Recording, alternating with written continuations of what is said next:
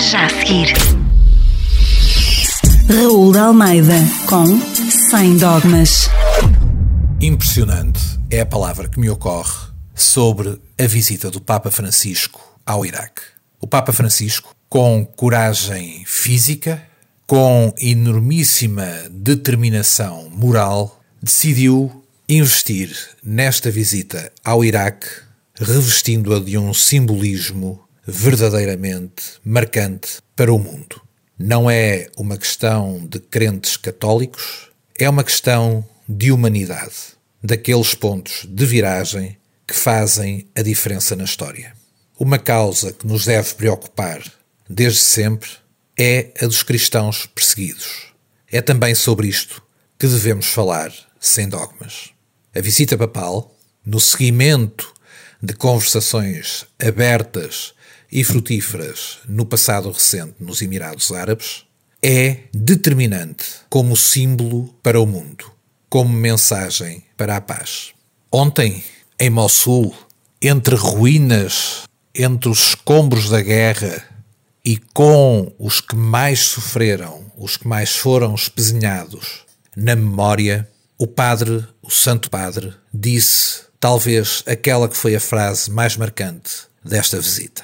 A fraternidade é mais forte do que o fratricídio, que a esperança é mais forte do que a morte e que a paz é mais forte do que a guerra.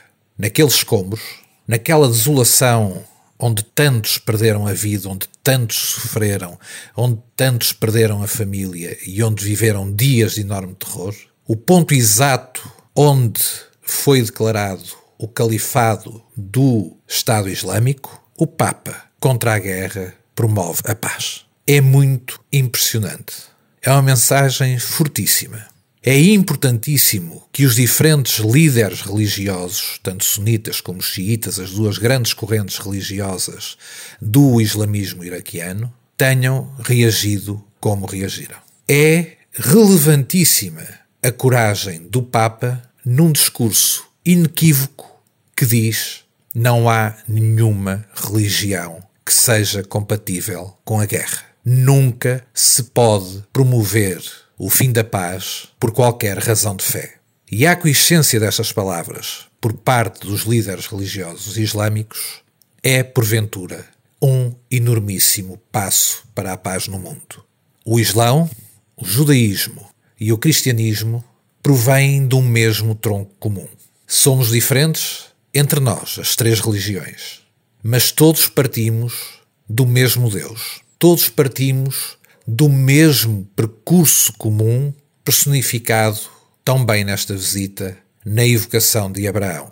Do sítio exato onde Deus terá confiado uma mesma missão a Abraão, que é uma missão que nos diz respeito intimamente a nós cristãos, aos muçulmanos, aos judeus. Independentemente se seguimos Cristo se não acreditamos nos profetas ou se seguimos Maomé, o tronco é comum. O Deus é o mesmo. A Cidade Santa é a mesma para as três religiões. E é aí que se deve conviver em paz. É aí onde o ódio não pode ter lugar. E é exatamente isso que Francisco foi dizer ao mundo a partir do Iraque, em muito boa hora.